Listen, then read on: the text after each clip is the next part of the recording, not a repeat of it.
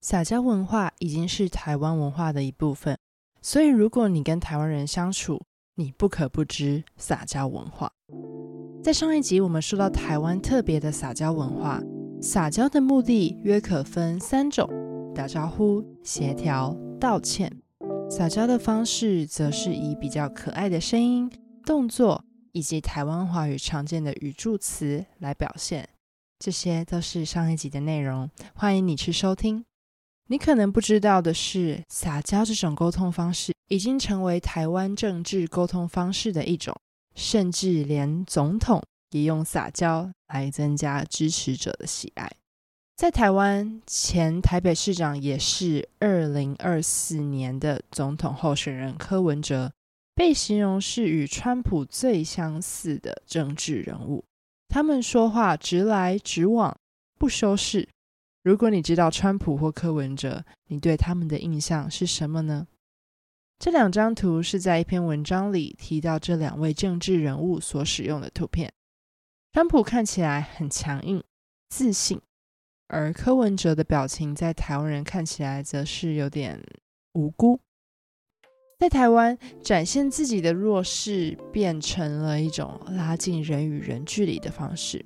台湾的政治人物会在镜头前哭泣来道歉，这是一个非常戏剧化的方式。当然，这种以弱势的方式来达到目的，就是一种撒娇。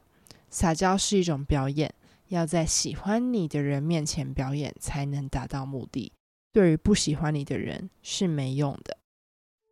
在台湾，为什么政治人物在展现自己时撒娇的展现相当常见呢？如果你还记得上一集，政治人物吴怡农在语言上用了附加问句，还有送礼来缩短与主持人间的距离。在一九八七年解严以前，在台湾看到的电视剧，对于女人的理想形象是中国人的理想，非常温柔，甚至不食人间烟火。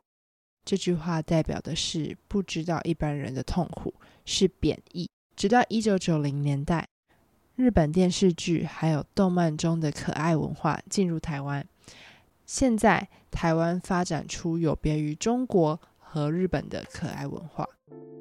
在极权主义的国家，国家领袖是非常有威严的。台湾在一九九六年开始，人民可以投票选出总统。因为台湾有选举，所以政治人物希望可以更亲民，也就是亲近民众，所以会运用大众流行文化中可爱的方式来缩短与民众的距离。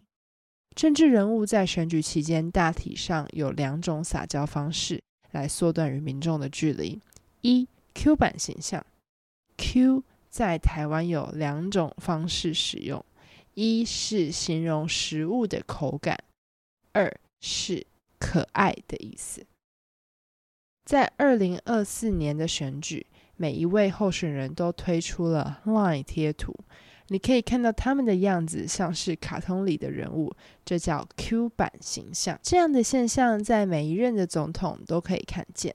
二、文字，在政治人物的脸书粉砖，他们会抛出日常生活，或是用语助词、注音符号、华语穿插一两句台语、英语、日语，或是故意写错字。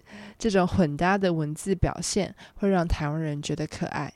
当然，撒娇要用在喜欢你的人身上才有效。American Club，白天是 Student，晚上是 American Club，Security Guard。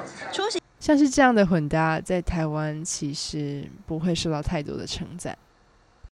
撒娇文化已经在台湾人的骨子里，已经是不自觉的行为，所以很多台湾人并不会发现他们正在撒娇。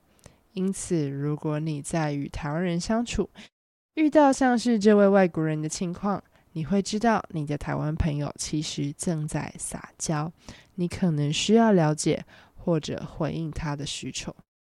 那我们今天就到这边，希望今天的内容对你有帮助。这集是 Video Podcast，如果你喜欢这集的内容，欢迎订阅。你也可以在 Spotify 看到这集的影片，你可以在我的网站里找到这集的逐字稿、重点单词、学习单，欢迎你用语音留言及 email 分享给我你的想法。那我们今天就到这边，拜拜。